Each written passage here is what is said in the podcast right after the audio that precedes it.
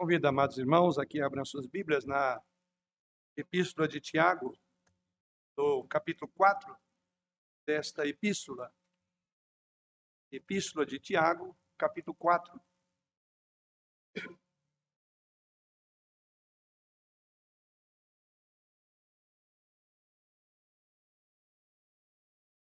Sim, diz o Senhor através da sua santa e inerrante palavra. Tiago, capítulo 4, os primeiros versos.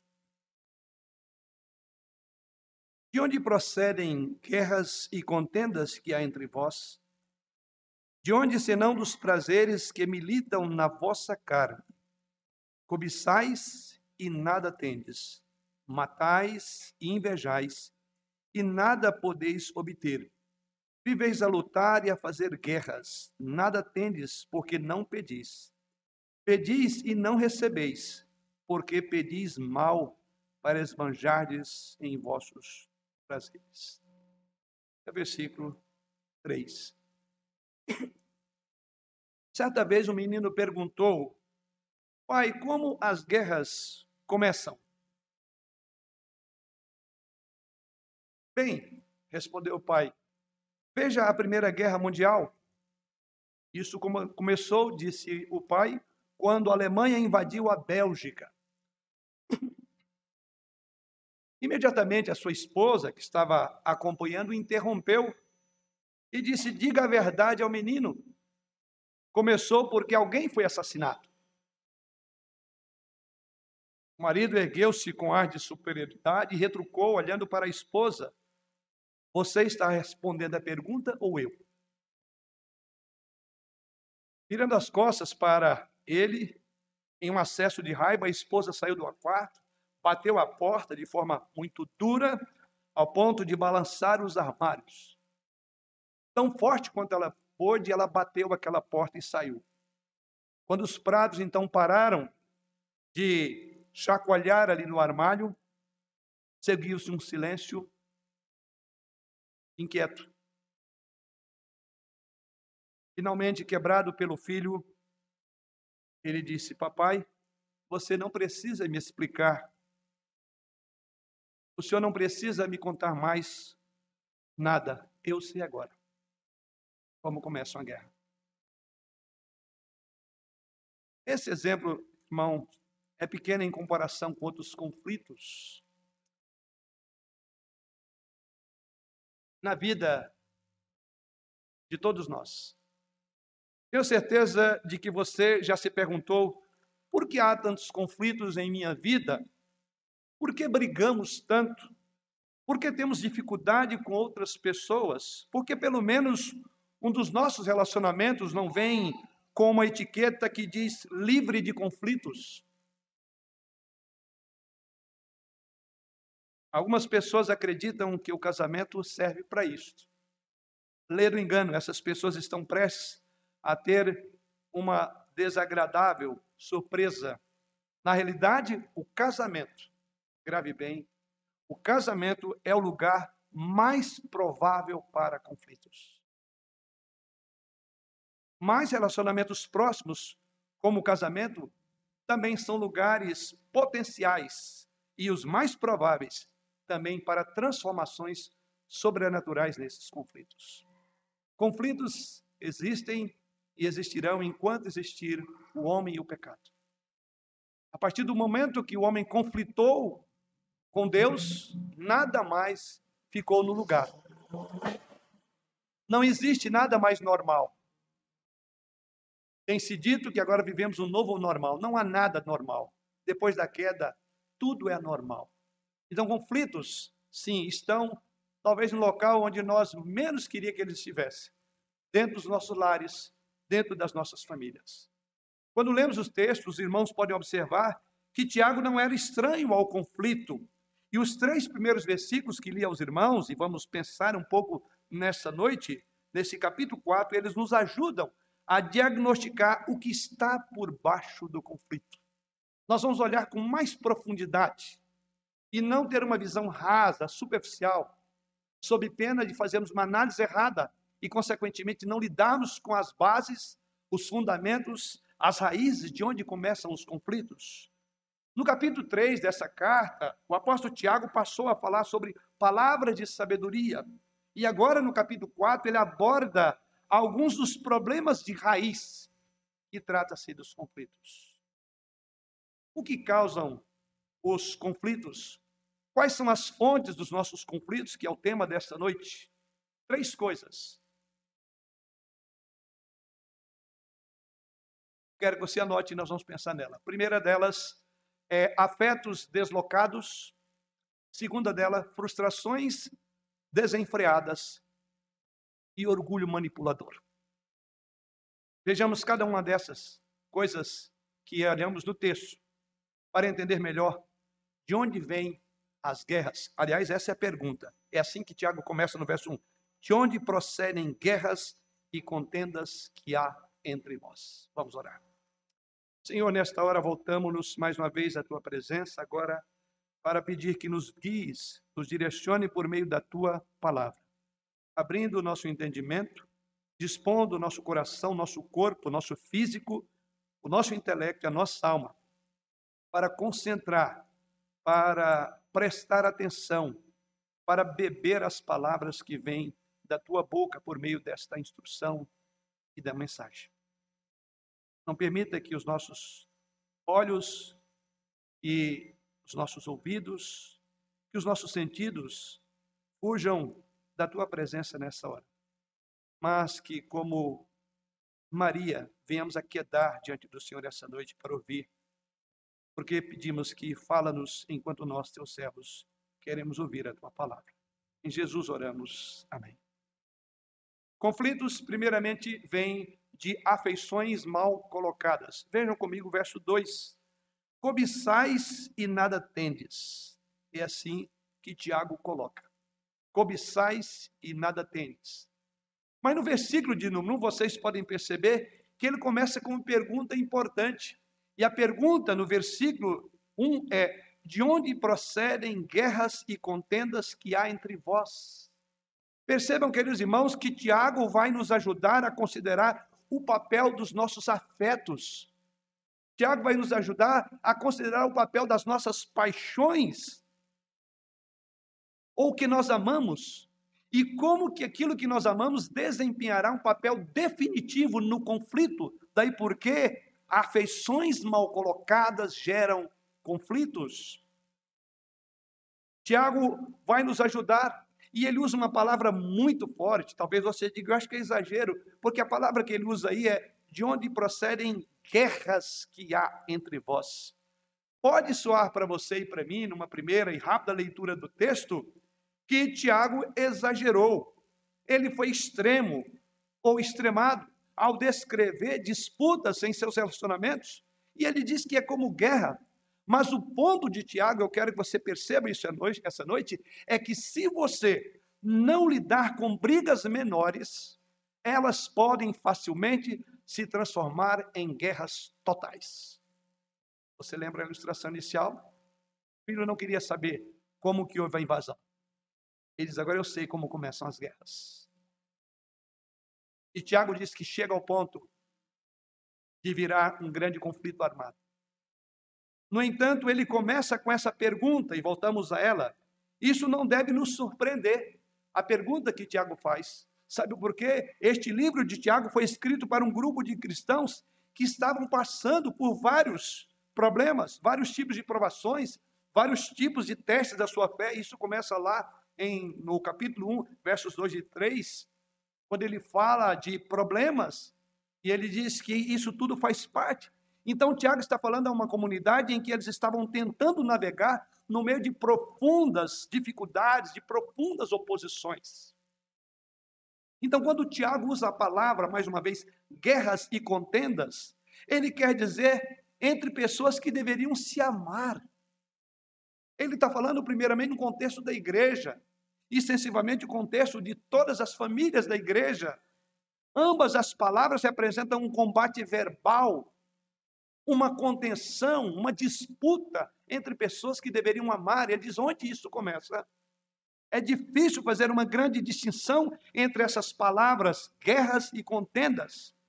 Ele provavelmente quer destacar, usando essas duas palavras, brigas entre indivíduos e brigas entre facções de pessoas dentro da igreja, dentro dos lares, dentro das famílias, nos relacionamentos mais próximos e mais íntimos. Então, o que chama mais atenção, quer dizer, onde menos deveria esperar.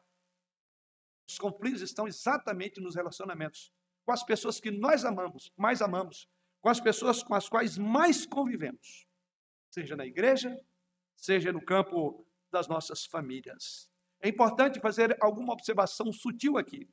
Primeiro, nem todo conflito é necessariamente ruim, irmãos. Alguns cristãos pensam que se houver algum desacordo ou algum tipo de controvérsia, é algo terrível aconteceu. É importante lembrar que muitos do que é dito no Novo Testamento foi escrito por causa de conflitos. Eu não vou descer aqui para listar praticamente todos os livros do, do Novo Testamento. Foram escritos visando conflitos que haviam na igreja. Em termos de bons exemplos, então eu diria que houve nas Escrituras, existem vários exemplos de fortes desacordos entre pessoas, mas sem pecaminosidade. Então, isto é um bom conflito. Se você tiver algum problema, o conflito é um bom problema a se ter. Por quê? Porque conflitos são problemas que a Bíblia encara sem rodeio.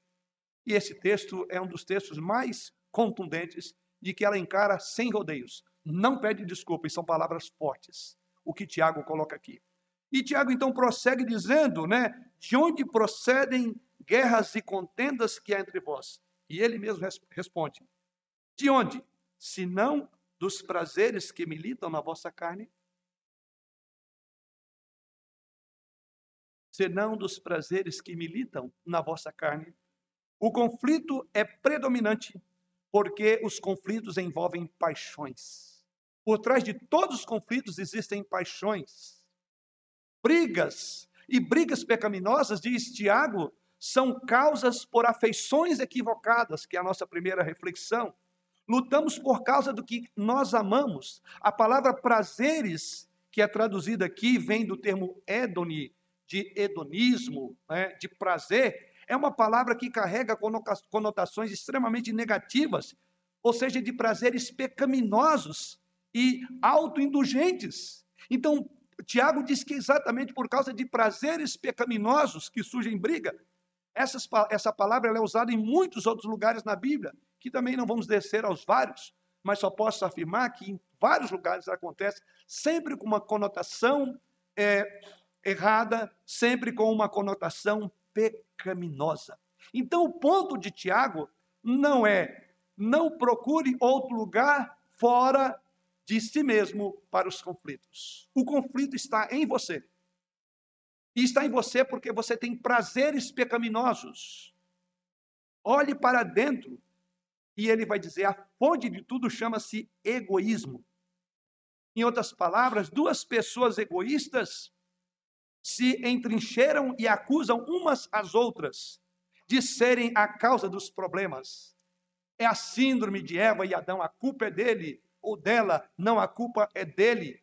É exatamente isso. Muitas vezes, nesse tipo de acusações mútuas, outros tomam partido, até que gere uma total guerra. Mas Tiago se leva de volta à causa da e a raiz. Ele diz: isso é egoísmo, prazer pecaminoso que o nosso coração carrega, são a causa dos nossos conflitos. Tiago está dizendo, então, nessa primeira parte da nossa reflexão, que você não, não resolverá, não tratará o conflito até identificar corretamente a fonte dele. É por isso que ele pergunta de onde procede. E ele diz: do coração. Se você culpa outra pessoa, você ainda não identificou corretamente o problema do conflito do seu lar. Você deve olhar para dentro e ver o seu próprio egoísmo. Ele é o culpado de tudo. É assim que Tiago coloca o texto. Como conselheiro pastoral, há 32 anos, nunca, gravem irmãos, nunca vi um único conflito 100% unilateral. Só tem um culpado no conflito.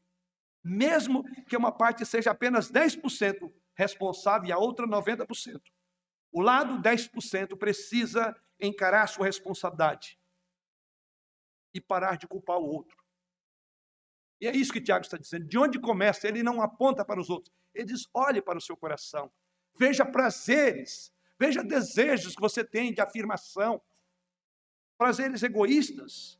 Então, queridos irmãos, olhando essa perspectiva de Tiago, muitos dos nossos conflitos pecaminosos, segundo o próprio Tiago, surgem por causa do que queremos, surgem por causa do que nós desejamos, surgem por causa do que nós mais amamos e não queremos abrir mão.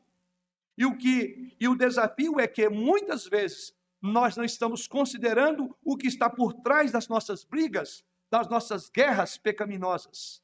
Então, uma das coisas mais eficazes que você pode fazer, e provavelmente eu quero crer que esse seja, quem sabe, o ponto principal do texto, é simplesmente fazer a si mesmo a seguinte pergunta: O que eu quero agora? Fazer essa pergunta, o que eu desejo, o que eu pretendo com isso, o que eu quero agora, vai oferecer a você não apenas clareza para saber o que está acontecendo com uma batalha interna, mas também ajudará a lembrá-lo o quanto suas afeições, ou seja, o quanto que aquilo que você ama, que você deseja, afeta os seus conflitos. É o nosso coração, é o seu conflito interno. Às vezes o problema é que amamos as coisas erradas. Outras vezes amamos as coisas certas, mas as amamos demais. Ao ponto que diz: enquanto eu não tiver isso, eu não serei feliz. Enquanto eu não tiver isso, eu vou lutar pelo meu direito, nesse casamento ou nesse debate. O que tende a produzir conflitos na sua vida, queridos. E o desejo por conforto é o desejo por conforto. O que tende a produzir conflito em sua vida é o desejo pelo prazer, pelo conhecimento, reconhecimento, pelo poder, pelo controle, pela autoaceitação. O que, que é? Está na sua vida. Aqui está a razão pela qual coisas boas podem se transformar em prazeres egoístas, que é isso que ele está dizendo, prazeres que militam na vossa carne, prazeres que levam ao conflito. Note também que o apóstolo aqui, ele coloca coisas importantes. Ele não só fala daquilo que traz prazer, prazeres ilícitos, desejo de poder, mas, por outro lado, ele diz que quando você não tem isso, você também é infeliz. Em outras palavras, o oposto daquilo que queremos é aquilo que nós não temos. O oposto daquilo que queremos é aquilo que nós não temos. Essas coisas não são pecaminosas em si mesmas, enquanto não forem egoístas. Conforto, deixe listar algumas: conforto, prazer, reconhecimento, poder, controle, aceitação, podem ser bênçãos a serem usufruídas, desde que não sejam frutos do egoísmo, mas elas se tornam pecaminosas quando permitimos que deixem de ser bênçãos e tome o lugar daquele que abençoa. Veja como essas seguintes coisas boas podem se transformar em algo pecaminoso. Primeira, conforto. Conforto é eu quero, eu preciso e eu mereço conforto.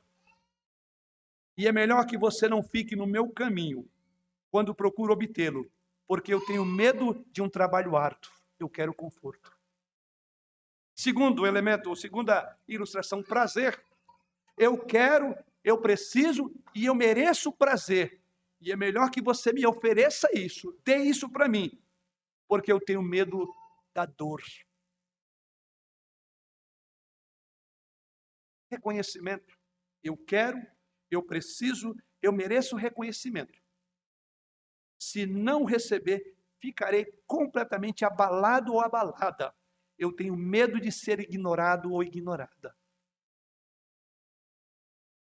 Poder. Eu quero, eu preciso e eu mereço poder. E é melhor que você faça o que eu quero, porque eu tenho medo de receber ordens, de ser dominado por você. Controle. Eu quero, eu preciso e eu mereço ter controle. E você sem tirar força da minha decepção, se criar um caos no meu pequeno universo arrumadinho. Eu tenho medo do imprevisto. Aceitação. Eu quero, eu preciso e eu mereço aceitação. E você é o responsável por providenciá-la.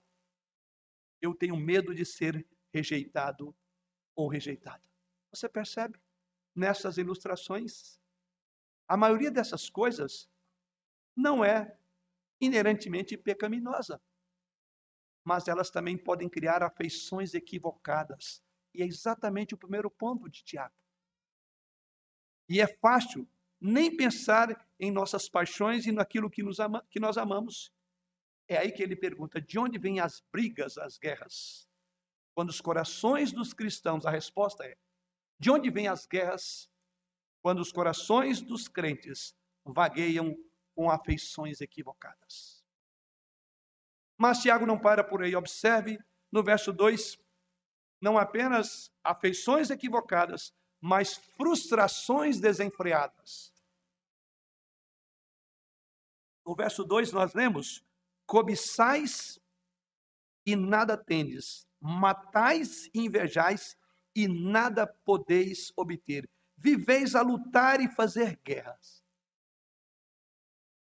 A ideia é que ele está subindo o tom. Ele começa falando de guerras, de batalhas. Depois ele fala agora de algo muito forte. Ele diz aqui que, na verdade, essas afeições equivocadas, esses desejos não cumpridos, vão te levar para um nível mais complicado. Vão te levar para frustrações e a perda do equilíbrio desenfreadamente. A segunda razão que Tiago lista aqui move de motivações para ações. Por enquanto é a que me motiva, depois é o que eu vou fazer. Ele quer que entendamos que não são apenas os desejos, é a nossa postura em relação aos desejos, é o que nós estamos dispostos a fazer para que o nosso desejo seja satisfeito, seja atendido. É exatamente isso. Deixamos de perceber que os nossos desejos vão nos levar a uma ação e esse versículo 2 ele fala de ações terríveis, dramáticas. Se essa ação for frustrada, se essa ação for impedida, é provável que aumentemos o nível pecaminosamente. O campo de batalha de Tiago diz respeito a frustrações desenfreadas ou situações irrestritas. Não há como mais contê-las uma vez que o meu desejo não foi satisfeito. Em outras palavras, o que você ama é uma questão, mas a outra questão é como você responde quando não consegue o que você quer. Tiago lista dois exemplos de como você responde quando você não é atendido no que você quer. E veja que o tom vai subir agora. E no versículo 2, Tiago coloca aí dois exemplos. O primeiro deles, ele diz: Você deseja e não tem, então você mata. É isso que está aí no versículo 2: Cobiçais e nada tendes, matais. Você entende porque ele começou dizendo que é uma guerra? E talvez a nossa primeira visão é: é muito forte essa palavra. Ele diz: Você é capaz de matar. Tiago ressalta que a lacuna entre o que nós queremos e a nossa capacidade de obter criações devastadoras. Se você não me dá o que você quer, que eu quero, eu te mato. Se você for um impedimento na minha vida, eu tiro você da minha vida. Eu abandono você. O que falo aqui não é surpresa para nenhum de nós saber o que acontece nas famílias do nosso país. E por que não dizer nas famílias cristãs? Esse é um problema gravíssimo, irmãos. Ele está falando aqui sobre o pecado da inveja, o pecado dos ciúmes, e você percebe que esses problemas de pecado são apenas próximo passo para depois das afeições equivocadas. Ou seja, a primeira coisa, se você tem uma afeição equivocada, ela te levará ao segundo passo, fatídico, dramático, caótico. Eu vou separar. Se você não é mais para minha felicidade, eu não quero saber mais de você. Está aqui a caneta do divórcio. Ou em níveis mais elevados, eu destruo você. É assim. Nossos afetos estão deslocados. Nossos pensamentos não é mais controlado. Nossas ações parecem justificadas. Quando estamos desapontados ou impedidos, nós escalamos um nível mais grave no debate, na discussão. E o resultado é que somos capazes de dizer coisas destrutivas e fazer coisas inimagináveis. Por exemplo, se o deixamos continuar numa situação de um debate entre casal, poderá chegar o momento da própria agressão física. Não é à toa que foi feita aí a Lei Maria da Penha.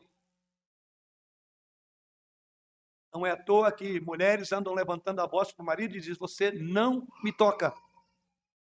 Você imagina para uma esposa chegar a esse ponto?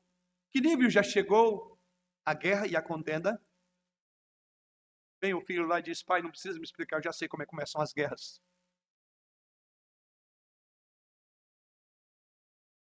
Basta pensar em quanto conflito acontece por causa do nosso desejo de que as coisas sejam do jeito que nós queremos. Pense em como é fácil nos sentirmos na defensiva, ameaçados e até mesmo protetores quando vêm os debates. Pense em quão fortes são os nossos desejos, que é o que Tiago coloca aqui, e o que estamos dispostos a fazer para que esse desejo seja concretizado, para obter aquilo que queremos. Pense nas coisas que você disse, ou que você fez, ou que você postou, que foram realmente baseadas naquilo que você queria. Pense em quanto ódio, em quanta dor emerge de frustrações desenfreadas dos seus impulsos não controlados. Brent Alckmin, Alckmin, que foi inclusive um dos professores nossos na BCB, ele que cunhou a seguinte frase: Fazemos o que fazemos porque queremos o que queremos. Você faz o que você faz porque é isso que você quer. Veja que a ação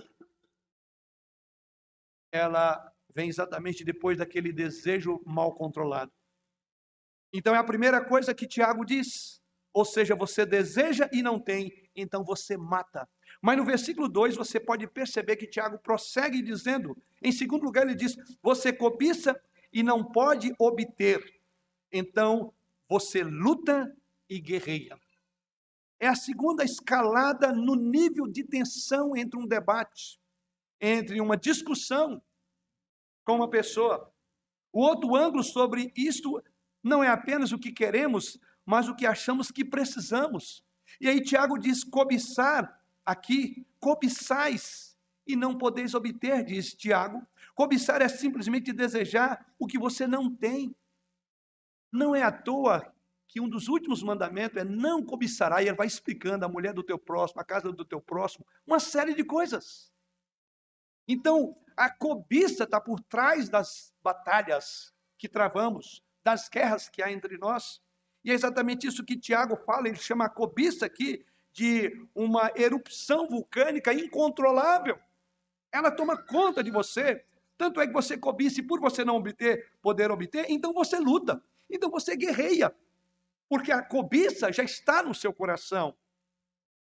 Às vezes pode ser o que a outra pessoa tem, eu gostaria de ter um carro assim. Outras vezes, cobiçar pode desejar algo que você acredita que precisa, como quero saber se o meu trabalho é de fato seguro. A cobiça é como lidamos pecaminosamente com as lacunas da vida. Isto é a cobiça. Pode ser qualquer coisa poderosa, pode ser dinheiro, pode ser título, pode ser posses, pode ser influências, pode ser afirmação ou até mesmo o desejo de ser reconhecido. As lutas, irmãos, que Tiago coloca aqui, e ele chama de guerras, são apenas nossa maneira de brigar por recursos limitados. Essa batalha é uma guerra que assola os nossos corações, no dizer de Tiago. Elas deterioram toda e qualquer relação e temos que nos perguntar continuamente que queremos, como diz o autor Tolkien, o que queremos e por que queremos. Tim Keller faz a seguinte afirmação: a verdadeira guerra cultural está ocorrendo dentro de nossos próprios corações desordenados, arruinados por desejos desordenados, por coisas que nos controlam, por coisas que nos levam a nos sentir superiores e excluir aqueles que não as têm. e que não satisfazem-nos, mesmo quando nós as recebemos. Tim Keller faz essa afirmação em relação à cobiça. Porque uma comunidade centrada no Evangelho, que é essa que Tiago está falando, e somos nós aqui, uma comunidade centrada no Evangelho, seria diferente? Porque Jesus não apenas mudou nossos afetos, mas também nos satisfez de si mesmo. Nós temos que ser diferentes porque a nossa satisfação, para cunhar a palavra, a expressão de John Piper, plena satisfação em Deus. A comunidade do povo de Deus tem que pensar diferente, porque a nossa satisfação está em Deus. A comunidade de crentes nos lembra disso quando nós nos reunimos, enquanto cantamos juntos, como fizemos ainda há pouco, enquanto oramos, enquanto damos também as nossas ofertas, enquanto também somos lembrados de que a nossa identidade não é encontrada no que temos ou mesmo no que não temos. Somos exortados a confiar na provisão de Deus. Somos exortados, à luz das Escrituras, a lembrar da vida de Jesus Cristo e de realmente que Ele é tudo em todos. Ele nos satisfez. Também somos lembrados de que fazer as coisas do jeito dele é a melhor maneira. Em vez de ficarmos frustrados, devemos andar pela fé, confiante, tendo plena satisfação em Deus. Mas Tiago não para por aí. A terceira colocação que Tiago faz, por fim, é o desejo manipulador. Esse é outro fator que Tiago lista como os promotores da guerra e conflitos que há entre nós. Veja o que ele diz no finalzinho do verso de número 2: Nada tendes, porque não pedis. Pedis e não recebeis, porque pedis mal, para esmanjardes em vossos prazeres. Ações, frustrações são partes do problema. Mas por trás das ações e frustrações por trás dos nossos conflitos há um outro: o orgulho manipulador. Essa é a ideia que encontramos no texto.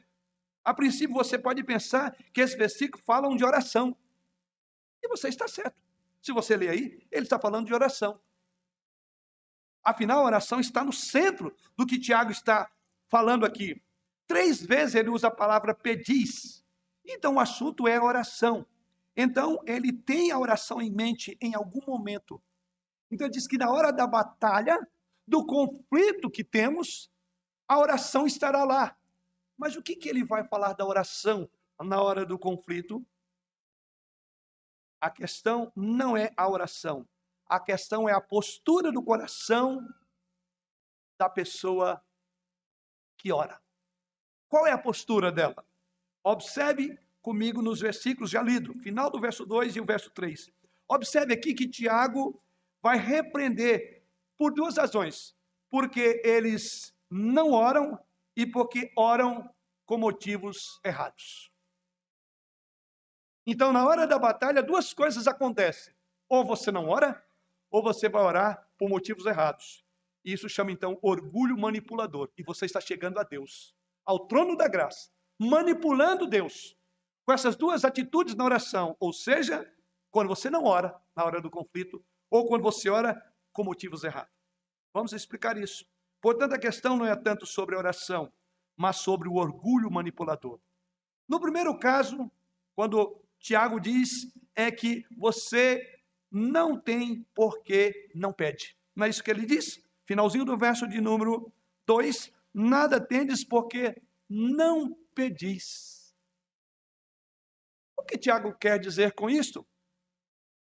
é um aspecto. Isso significa que Deus está pronto lá para ajudá-lo a prover o que for necessário, ou mesmo desejado para a solução do conflito.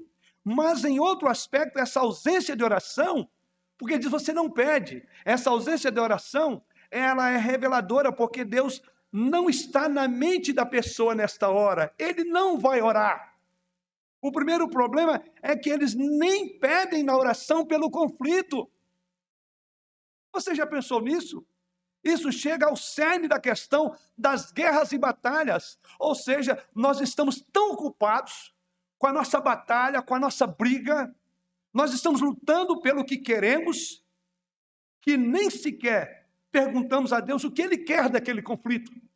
Aonde Deus está trabalhando nesse conflito, estamos tão zangados com o que as outras pessoas estão fazendo, estamos tão ocupados usando as artes das trevas para conseguir o que queremos. Artes das trevas para conseguir o que queremos do que a vontade de Deus em sua graça. E a vontade de Deus está longe desse coração. Um dos sinais seguros, irmãos, de conflito é a controvérsia pecaminosa da ausência de pessoas buscando a face de Deus na hora do conflito. Ele diz: vocês nem pedem, vocês nem me colocam nisso, porque sabem o que eu penso desse conflito. Então vocês nem orem, nem oram pelo conflito. O nosso orgulho nos convence de que não precisamos da ajuda de Deus. E é por isso que ele diz: nada tendes, porque não pedis. Deus está longe da nossa mente. Então, nosso orgulho diz: eu não preciso de Deus. E quando pensamos e vivemos dessa maneira, somos simplesmente ímpios. Lidamos com os nossos conflitos sem chamar Deus para solucioná-los fazemos do nosso jeito, da nossa maneira. É uma maneira ímpia de lidar com conflitos. A comunidade da graça não faz isso. Mas Tiago não para por aí. A segunda maneira de obter o melhor de nós mesmos é que nós oramos, mas ao mesmo tempo não há legitimidade nas nossas orações. E ele passa agora para o versículo 3. Pedis. Agora ele está falando de outros que até pedem. Agora ele diz: vocês pedem e não recebem. Sabe por quê? porque vocês pedem mal, para esbanjares em vossos prazeres. Quando oramos dessa maneira, não queremos a vontade de Deus. Queremos que Ele nos dê o que nós queremos. E a nossa motivação não é para a glória de Deus. Quando oramos dessa maneira, diz Tiago, nós queremos usar Deus para nos dar o que queremos. Um comentarista faz a seguinte afirmação dessa passagem: nessa recusa de se humilhar na oração, essas pessoas apenas mostram como carecem dos traços mais básicos da sabedoria cristã e como são movidos pela sabedoria mundana. E ele cita o versículo 15 do capítulo 3, que ele diz assim: Esta não é a sabedoria que desce lá do alto, antes é terrena, animal e demoníaca. O comentarista faz uma ligação desse versículo e diz: esse tipo de pedido não é sabedoria que vem do alto.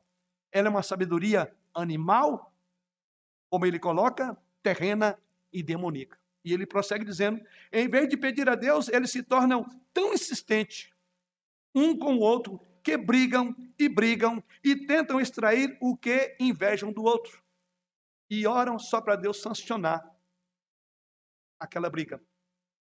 Sim, irmãos, então observe que o nosso orgulho pode ser tão ruim que afeta até mesmo como tratamos a sagrada disciplina da oração. Os conflitos mexem com a disciplina das orações. Quem ora biblicamente correto, os conflitos vão se desfazer. Mas Tiago fala de duas classes de pessoas que chegam a esse nível de guerra, porque não colocam os conflitos diante de Deus, não pede a sabedoria do alto, Senhor, me ajude a lidar com os meus lábios, sabedoria para com, com, com, combater, contrastar com meu cônjuge, com meu filho, com a igreja, porque nem ora por isso, ou quando ora, ora com desejos perversos no coração, e aí tem uma sabedoria, como diz esse escritor, demoníaco, demoníaca. Vamos matar ou vamos tentar manipular a Deus? São dois métodos que é, os que chegam à batalha, como descrita por Tiago, essas guerras e contendas são duas coisas que ele faz. Usa a própria oração. Se você ainda não é cristão, talvez essa mensagem esteja lhe mostrando a necessidade de uma mudança mais profunda. Talvez essa mensagem esteja chamando você a considerar e confiar em Jesus Cristo, ter plena satisfação em Deus. Todo cristão, querido, chega à fé depois de perceber essa necessidade. A sua maior necessidade não é prazer, não é de respeito. A sua necessidade é de Jesus Cristo. No seu casamento, nas suas relações, na sua vida. Então espero que você esteja chegando a esse ponto à luz do que esse texto nos ensinou nessa noite. Mas agora aqui está também uma mensagem que pode ser realmente útil para você que já está na trajetória cristã caminhando com o Senhor. Se você de fato é um seguidor de Jesus Cristo, se o seu coração de fato foi transformado pelo poder da palavra de Deus, a graça de Deus tocou o seu coração, faça a si mesmo essas perguntas quando sentir que o conflito está começando a surgir. Faça as seguintes perguntas. Pergunta: o que eu amo? Por que estou tão frustrado ou frustrada? Onde o orgulho pode estar envolvido na minha batalha? É daí que surgem as brigas. E você deve dizer: Senhor, ajuda-nos. Para concluir,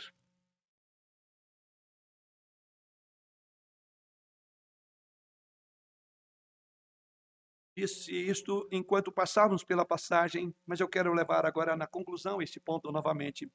O conflito com outras pessoas é grave, um dos métodos misteriosos e contraintuitivo de que Deus usa para salvar-nos de nós mesmos. Deus usa para nos levar àquele ponto que Ele quer que alcancemos antes da nossa morte. Todos os tipos de sofrimentos, incluindo o conflito com outras pessoas, podem servir para a redenção por causa da graça de Deus. Porque onde há conflito precisa haver graça perdão. Então Deus está trabalhando o seu coração de graça, de perdão, de abrir mão da sua cobiça. Então é bom. Quando falamos em redenção, queremos dizer que Deus pode usar o conflito, assim como tudo na nossa vida, para vencer o pecado em nós e nos tornar mais semelhantes ao seu filho Jesus. Com amor por ele e pelos outros que reflita a verdadeira natureza nossa. Os conflitos nos provam, nos testam naquilo que é de mais sagrado na nossa vida, se somos ou não semelhantes a Jesus. Como ele lidou com os conflitos? Como Jesus Cristo combateu aqueles que levantaram-se contra ele? Você entende porque ele diz: Vinde a mim, todos que estáis cansados e sobrecarregados, e eu vos aliviarei? Tomai sobre vós o meu jugo e aprendei de mim, porque sou manso e humilde de espírito. Foi assim que ele lidou. Com seus algozes, ele não retrucou, ele virou a face. Conflitos sérios. Conflitos que levaram à própria morte. Como ele fez? Eles aprendei de mim. Você chama Jesus Cristo para participar dos seus conflitos e diz: Senhor, eu sei que o teu jugo é leve e o teu fardo é suave. Eu quero aprender do Senhor. O Senhor não se exasperou na hora do conflito. O Senhor não ultrapassou as medidas. Então, quando falamos em redenção nos conflitos, então é algo bom a primeira coisa. Porque conflitos sempre os teremos. E eles são uma escola de Deus para tirar as arestas que ainda temos, que trazemos do velho homem. Isso seguirá a nós até a hora da nossa morte. Até o último dia, talvez você estará em conflito com o seu querido que foi ou com você que irá. Pense nisso. Segundo ponto, na nossa conclusão, é inevitável. Se você então conviver com outros pecadores, haverá conflitos, Quanto mais você se aproxima de alguém, maior será o potencial de conflitos. E por isso que eu disse logo no início: aqueles que dizem, olha, este relacionamento virá com etiqueta sem conflitos. Não existe. E afirmei na introdução que alguns dizem, não, mas o casamento é para isso. Você entende? Os conflitos existirão de uma forma mais intensa, exatamente nos lares.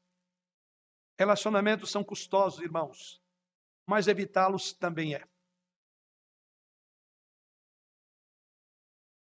Se você escolher evitar, você minimizará os conflitos em sua vida. Mas essa segurança também terá um preço caro no futuro. Se você decidir encarar os conflitos de cara, você correrá muitos riscos. E a probabilidade de ser magoado ou magoada é grande, mas também pode ser algo redentor. Não fuja do conflito, mas veja numa perspectiva de redenção. Redenção nas relações. Cresça com ele. Veja pelo lado bom. Qualquer que seja a sua escolha nos conflitos, a sua decisão afetará a sua vida para sempre. Qual é a sua inclinação quando lida com conflitos?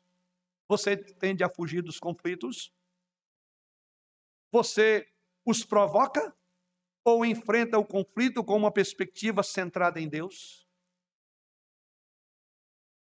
Precisamos estar dispostos a enfrentar conflitos.